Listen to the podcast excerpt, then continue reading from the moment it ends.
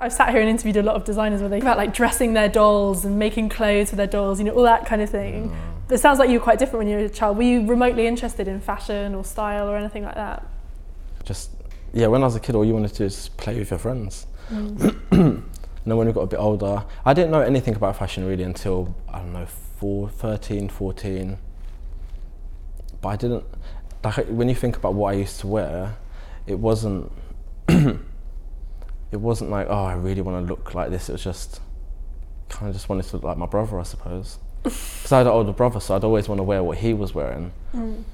Um, so then, yeah, yeah, it was, and even then, it wasn't like there was like Versace or there was like Moschino. That was like fashion. Yves Saint Laurent, YSL shirts was like fashion.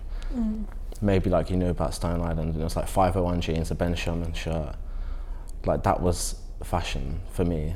Mm. I didn't know anything about like Dior or like yeah Galliano or like Balenciaga enough. I didn't have a clue. But was the notion of, of style something that you thought about, or the notion of Yeah, yeah? yeah. Talk to me about that. I suppose it was from like your elders, and there, there was uniforms then as well. Like a smart look was when you're like 14 or 15 because you got no money, was like a fresh pair of Reebok Classics, 501 jeans, and a, your, my brother's like YSL shirt or a Ben like literally the one Ben Sherman shirt that you like might have got for a wedding. Do you feel like you grew up in quite a closed world in a way, where it was like your Yeah. community around you was what was inspiring you? You weren't really looking at external things, or Yeah, definitely. We didn't know, like, we weren't subject, like, we didn't know, but I didn't know about different things. Like, I didn't know about alternative music.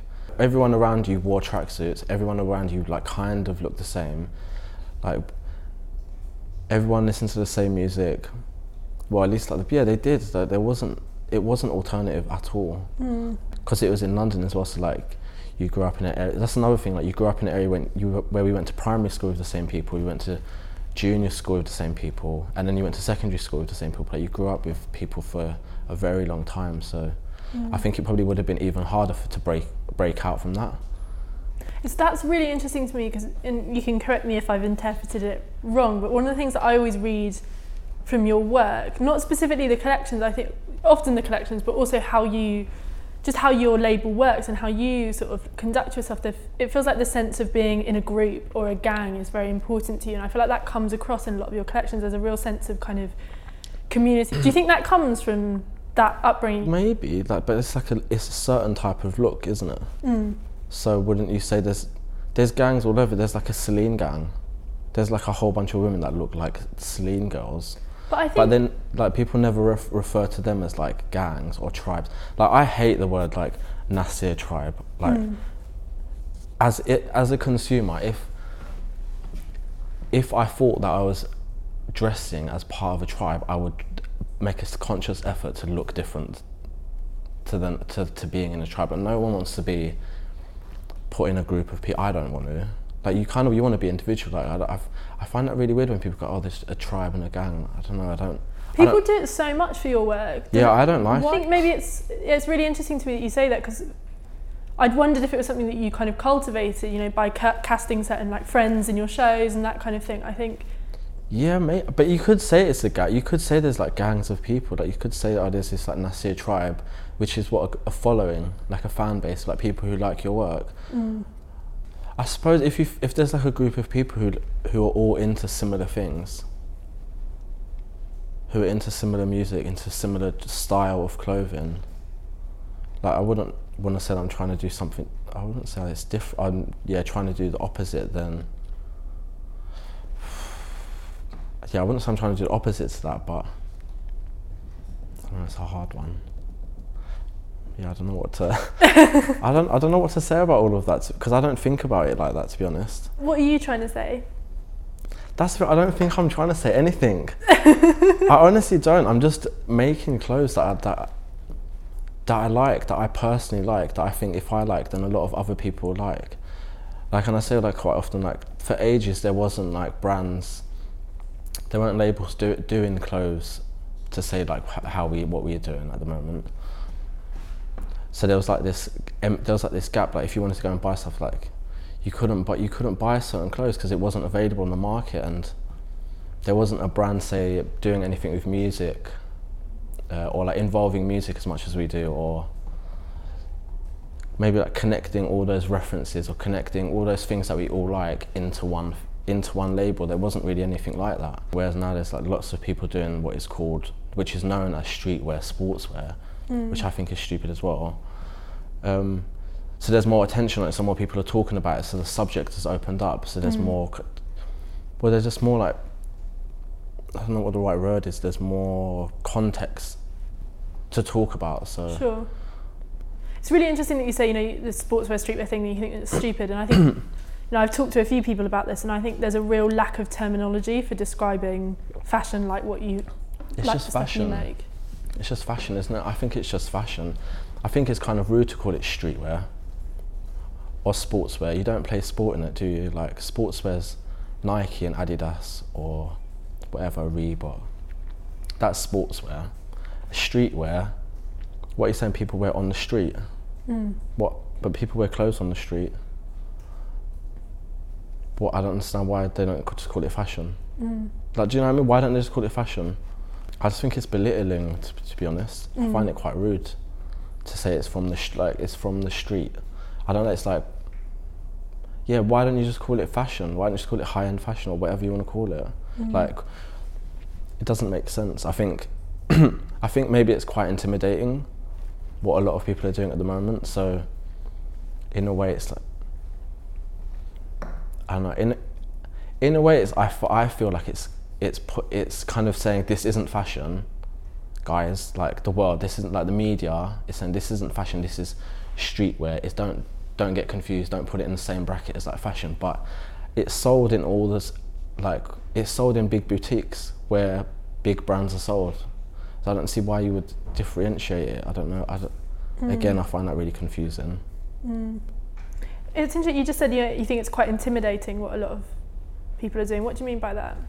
I think it's intimidating because, for example, like I think a lot of media don't like a lot of journalists don't even know what to write about it. Mm. They they have no idea what we're referencing. They have not a clue, like not a clue.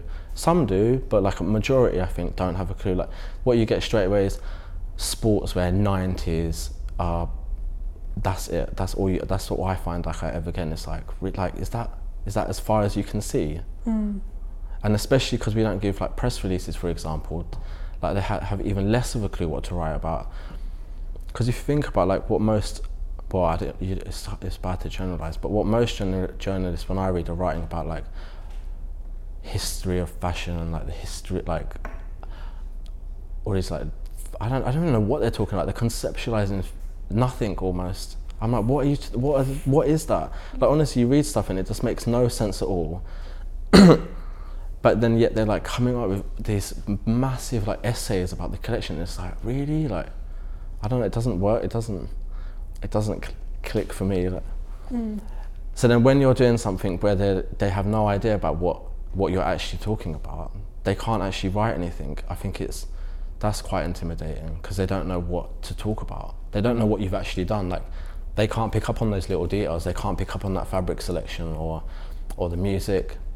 They ain't got a clue. Like Mm. so that so I think that's quite intimidating, and I think it's kind of intimidating as well because actually like what we're doing is in a big way taking over is not the right the right saying, but it's having a massive impact on on the industry, on sales, on people's direction, like on on what you see big brands now doing this like streetwear. They and it's you know that wasn't happening before. All of a sudden, Mm.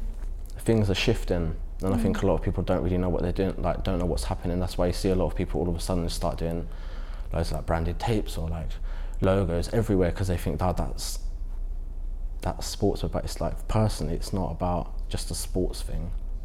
I think people often like miss a lot of uh, a lot of reference, a lot of things that I like. I'm talking about or trying to like trying to pick up on. I think a lot of people miss that. Missed that. I like I look at actually quite a lot of old like art. I look at a lot of painting. I look at a lot of historical costume, like lots of historical costume, and a lot of like national dress. Let's talk. You, you kept saying before, you you were talking about you know what you're making being slightly intimidating in the new terminology, and you said you know we. You kept using the, the phrase we, and I'm interested. Like, who do you think who, who do you think are your peers? Who else do you think is doing stuff that is interesting and is intimidating people and is you know, perhaps changing fashion, high fashion? Oh, there's loads of people like Hood by Air, Air is like is amazing. Like what they're doing. There's like people like Cottweiler. What they're doing is really good. Well, there's loads of people that are doing like good things, but uh, there's like Astrid, what she's doing. There's anyone who has like a similar aesthetic to like those us four brands I've just said. I'm not using them as like the only ones, but anyone who has a similar. That's who I mean as we. It's a new style, you know. It's like it is a new. It is a new wardrobe. Mm. But do you actually think it's new, or do you think it's just it's just real? Because I wonder sometimes if It's new in terms of fashion, I think, because it was always seen as like. It was all well. There's that whole thing of like chav culture, which I hate. I absolutely hate. But it was branded as that, and again, it was like put down. It was put down as in like anyone who wears like. Yeah, that kind of like clothing who are into those things. It's like it was, it was branded as and it was like put down. It is, it is real, but it was never. Yeah, it was never seen as high fashion. It was always. Working class. I wanted to ask you if you think that the reason people are kind of relatively um, confused about how to refer to streetwear or sportswear or whatever is because they're. I, I wonder if some people in fashion feel that there's like an inherent paradox with like a sweatshirt or tracksuit bottoms being seen as high fashion because they are so for want of a better word in some ways there's an ease to them that there's not perhaps to like a you know perfectly constructed cocktail dress do you kind of see that paradox do you see why people find that confusing to think of a sweatshirt as like high fashion But our sweatshirts like ten times more complicated than a lot of people's like complicated stuff. Like my trousers are more complicated than like a nice fitted pair of trousers. Like, mm. So what is that? Is that high? Is that basic then? Because it's it's got a few seams in it. Like it's mm. like a ba- it's like a basic pair of trousers with, yeah, like whatever four seams, whatever how many fucking seams it's got. Is that seen as basic? Should I be laughing? Like, should I be saying that's not fashion because it's so mm. basic? I don't feel like it's just it's just rude. Honestly, like, I just feel like people just want to put it down. Mm. Like, I've had some reviews and it's like a, it's a joke. It's like kind of like a joke when I read them, where I, I don't even want to actually like go into that, but no tell me what do, do you think that people just because I, I often feel it with your work i've noticed just in some of the reportage around it people don't pick up on the amazing fabrics that you use or the techniques that you're doing and they'll just write about the silhouette as if because it's like a tracksuit shape that's enough that's all they have to reference that's all that because that's all they can. That's all they want to see. Do you know what I mean? Like that's that is literally all they want to see. They don't know what they're looking at. They don't even know what they're looking at, and I think there's like an ignorance as well, because there is this thing like they do. Like talking about that being intimidation, like people don't know what to do and don't know what to write about it, and so they, in a way, like maybe want to put it down or don't want to give it the justice that I think that maybe it's deserved. what what's the answer to that do you think it needs like a new generation of journalists who are going to come up do you think Yeah, you definitely, definitely, you definitely need new journalists because honestly, I read stuff and I'm like, that, that's just that's just a press release, Mm. or you're just reading, you're just writing that because that's a spon- that's like a, an advertiser in your magazine or in your newspaper or in on your website or something. Mm. Because it is mad, like yeah, it is crazy. Like loads of brands do exactly the same thing. Loads of labels, designers do exactly the same thing every season. Change the color, change the fabric, but you don't like they don't get. No one says anything about that. They're just like, oh, these exquisite fabrics. Oh, and the cut of that really basic leg trouser is so gorgeous. Like, no, it's not. It's just a fucking pair of trousers in a nice fabric. Like, I don't. I just don't get it. It's, yeah, there does need to be new writers. I think the whole industry needs a, a whole shift. There needs to be new fashion editors. There needs to be new lots of things. I think mm. there's a lot of staleness in the industry. I find magazines, for example, just magazines. You might have just might as well just call them Ralph Lauren. Like, might as well not have names anymore. It's just you open up. It's literally half of it is advertising. Like, I didn't pay that money for advertising. I don't want to look at that. I want to read about interesting things and see interesting shoots. I- But they can't even do interesting shoots anymore because it, because you can't. Like it's got to fit in with this, and you've got to fit these advertisers uh, advertisers in. It's uh, it's just boring. Like you don't even you just end up not even buying. I don't buy magazines anymore. I don't even bother looking at them.